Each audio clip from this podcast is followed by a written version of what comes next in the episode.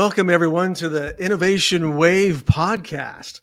We're talking with life science CEOs, founders, and influencers. And this is our debut episode. That's right, number one here.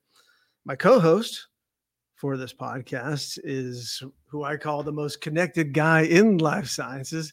David Crean is here. David, how are you today? I'm awesome. I'm really excited to get uh, get this uh, show started. I'm excited about it. It's uh, it's a needed podcast in the ecosystem. How does it feel to be hosting your very own podcast now? I'm I'm scared. You've got some experience with it though. No, I know, I know. This is awesome though. I uh, I enjoy uh, serving the ecosystem, meeting people like yourself, and uh, you know, helping out CEOs and boards of directors uh, with their most, you know, trying to tackle their most pressing needs. So this is a great opportunity, a great platform to get our message out. Yeah, I'm excited about it too. Uh, you know, I, I, host another podcast, and you had been a guest several times, yeah. and uh, you know, always my most favorite episodes because we're talking about life sciences, we're talking about the ecosystem, which we're uh, both totally immersed in. Um, but what, let's talk about a little bit on how why we decided to to start this podcast.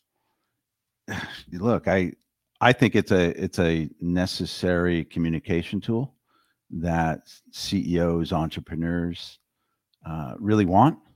Um, they're craving for information. This gives them that opportunity for us to to reach out to them. We have so much great knowledge uh, and experience. It's now time to give back and you know let them know what we what we're seeing in the market and we're talking to CEOs, you know, founders of companies, uh, I call them influencers, which could be VC companies, you know, consultants, PR consultants are, are always great.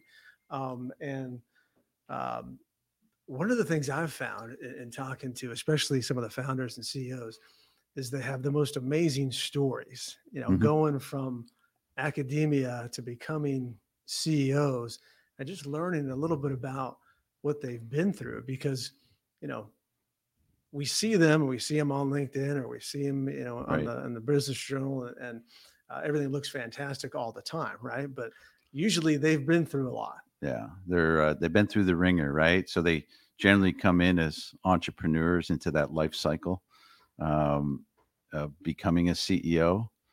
Uh, many of them are it's their first time to the rodeo, if you will, um, and they all have unique stories of what is their why why are they getting involved how did they become a ceo why are they pursuing a particular you know therapeutic area or a particular uh, company and their focus right they everyone is so unique um, it's really amazing when you're when you're meeting with them and listening to their story right why did you get involved with it uh, you know, I don't I have no idea. It's, it's like, what's their succession plan? They have no idea. They're just, some of them are just faking until they make it, right? Yeah, it, so. it, it's true, and uh, you know it, because the skill sets are so much different, right? You know, becoming, uh, you know, in, in academia, they're focused on uh, the science of it all, yeah. right? Um, and then they have to go not only be a scientist, but they've got to be a marketing executive, a leadership role. I mean, it's it's yeah. a lot. It's yeah, what change. we what we tend to see here, it's not just in San Diego; it's across the board. I mean, from here all the way out to Boston, Cambridge. Um, you know, eight out of every 10 is is a founder they're a scientific founder.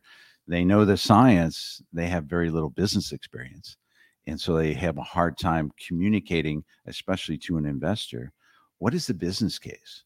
They tend to perseverate and talk and focus more on the, the science talking about receptors and mechanisms of action but you know if you're going to convince uh, investors to write a check you have to tell the business case and unfortunately about an eight out of every 10 can't really do that.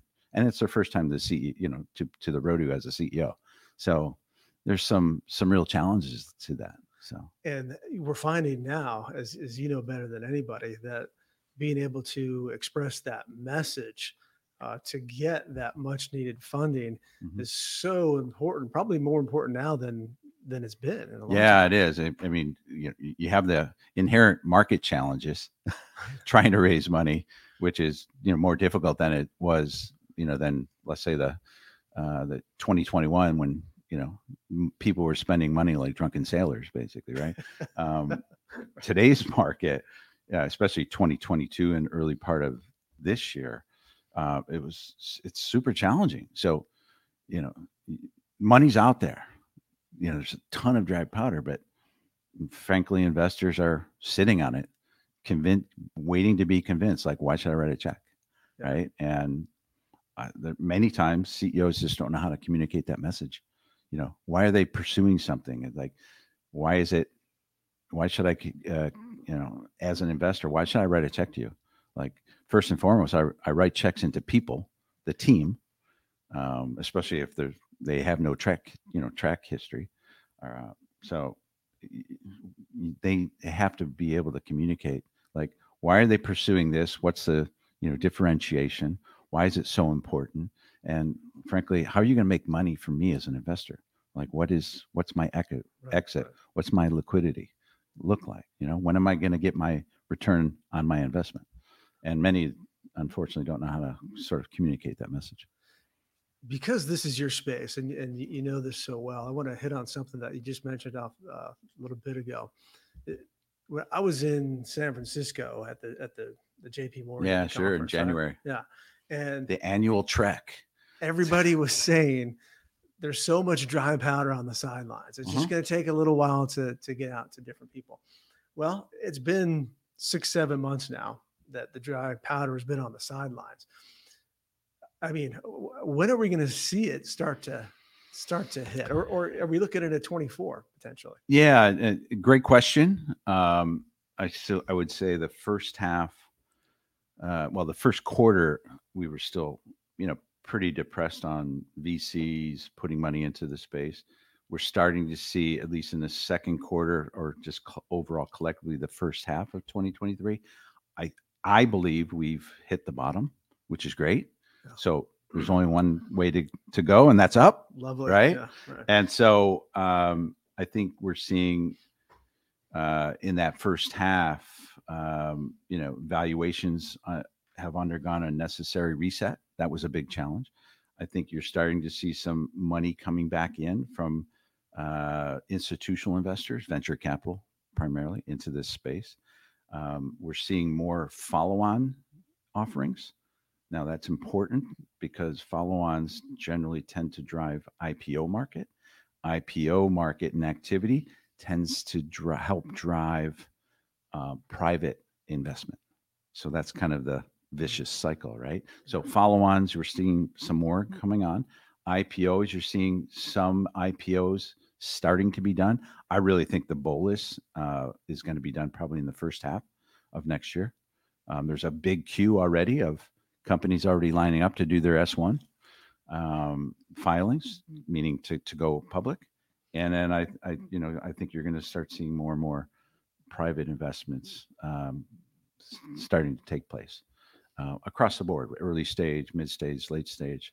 Um, so that's that's what I would say. It's I, I'm excited about it, and we can deep, you know, we can peel back that onion anytime today or certainly a subsequent one. I would probably prefer a subsequent one because there's just so much to unpack there uh, that boards of directors, entrepreneurs, CEOs need to know.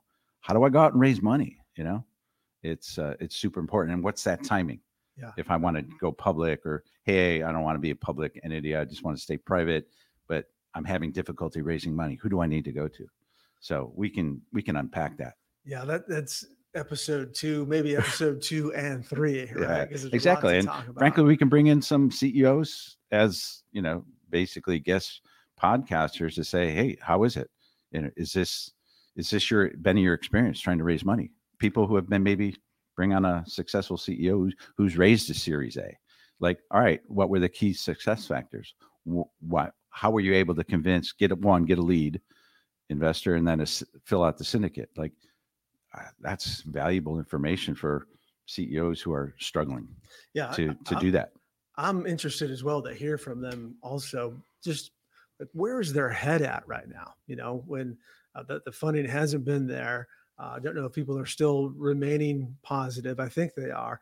You know, in in the real estate space, which which I'm in, we're seeing a lot of companies kind of kick the can a little bit and say we're just you know we're not ready yet. We're gonna we're going to stay where we are. We're not going to do what we uh, we thought we were going to do. We're going to you know we'll reevaluate in, in January and, and see where, where they are. Yep. So I'm interested to hear you know, just again where their heads at.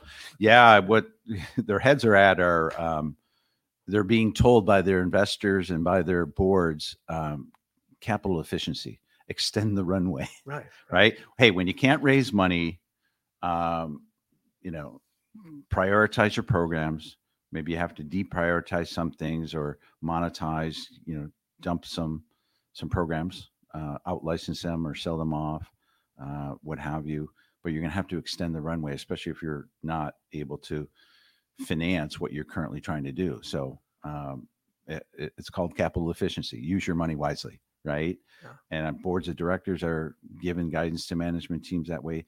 Uh, your lead investors, especially VC, you know, VCs are putting money into their current portfolios rather than, or, or at least they're prioritizing putting it into their current portcos or portfolio companies rather than finding a new portfolio company to invest in, Mm. right? They're trying to shore up what they've already invested in. So you start seeing, you know, more and more insider led rounds rather than new investors coming in. Right. right. That's super important. So they're having to, you know, buckle down a little, uh, especially when they're they can't raise money, or if they can't raise money and they still, you know, very much trying to progress this, they're looking at alternative um, avenues, like, well, partner. Let's go out and try to find some non-dilutive money via out licensing of our or finding a co-development partner, or something like that, right? right, right. So try to monetize, bring in money other ways rather than uh, off, on the equity capitalization table, right? So uh, out license, or in some cases, many people are looking to you know M and A. We've hey. seen a lot of that lately. Oh yeah, and you're even on even on the public side, you know, there's a ton of what you call negative enterprise value companies. That means that they have more cash than their market cap and boards are just looking all right what do we have to do? And then you hear this you know dreaded word of strategic alternatives. That's code word for we're selling the company. Um i know i love the word. Anyway but you know you, so you see these public companies maybe they sit on nasdaq life science companies and they have more cash but they don't really have any value drivers in terms of clinical data coming up. So you know you see their market caps coming up like two three five million dollars in they're maybe sitting on 10 or 15 million dollars of cash you know the, the public markets aren't going to you know um, sort of reward them for what they're doing. So the boards are saying all right we have to find a buyer or at least a merged partner for this business. And so you're seeing more and more reverse mergers going on right now. So that's a private privately held company merging into a public shell. And you know frankly at the end of the day they're trying to drive uh, shareholder value for for both parties, both the private and the, and the public. But we're seeing more and more of that. So there's a you know conserving cash, being capitally efficient, but also then looking at strategic alternatives or at least other ways of bringing money into the company. So that's what these CEOs are are trying to do. It's so interesting to me, and the, whole life science ecosystem in, in Southern California and is really interesting because you'll see these CEOs or founders that like they may exit a company for one reason or another, and then we'll we'll see them you know within the community starting something else you know over the next few months, and uh, it's really that cycle that life that that you talk about. Yeah, you, you do. You, you tend to see that. So that, you know, let's say the first time or the entrepreneur, first time CEO, they come in, you know, they're successful or not. And if not, they, I call them, they get repurposed. um, But even on the successful ones, you know, they have a, a, a nice exit, whether that's an IPO um, or an M&A by a big pharma coming in. And you tend to see the CEO and its management team in many cases sort of just get recycled Right. and they find another company or a technology they they go in and they do this again and to me one of the issues especially within the san diego ecosystem but i have seen this across the board in some of the other ecosystems that which are big in life science. Um, i think we have a human capital uh, problem or issue. There's a shortage of high quality ceos or management teams. So there's a lot of first time CEOs coming in that, you know, many, you know, it's not about having passion, but having the experience to be able to raise money, grow a company, and build value in it so that ultimately it it drives a liquidity event for shareholders. Um, and I I don't see enough of those. And I think one of our objectives for this podcast is is to help sort of educate and get our message out. What are we seeing in the market and how can we help you, Mr. Entrepreneur, Mrs. Entrepreneur, how to do this, right? And sort of be a mentor, if you will. That's a to me one of the key objectives of this of this podcast.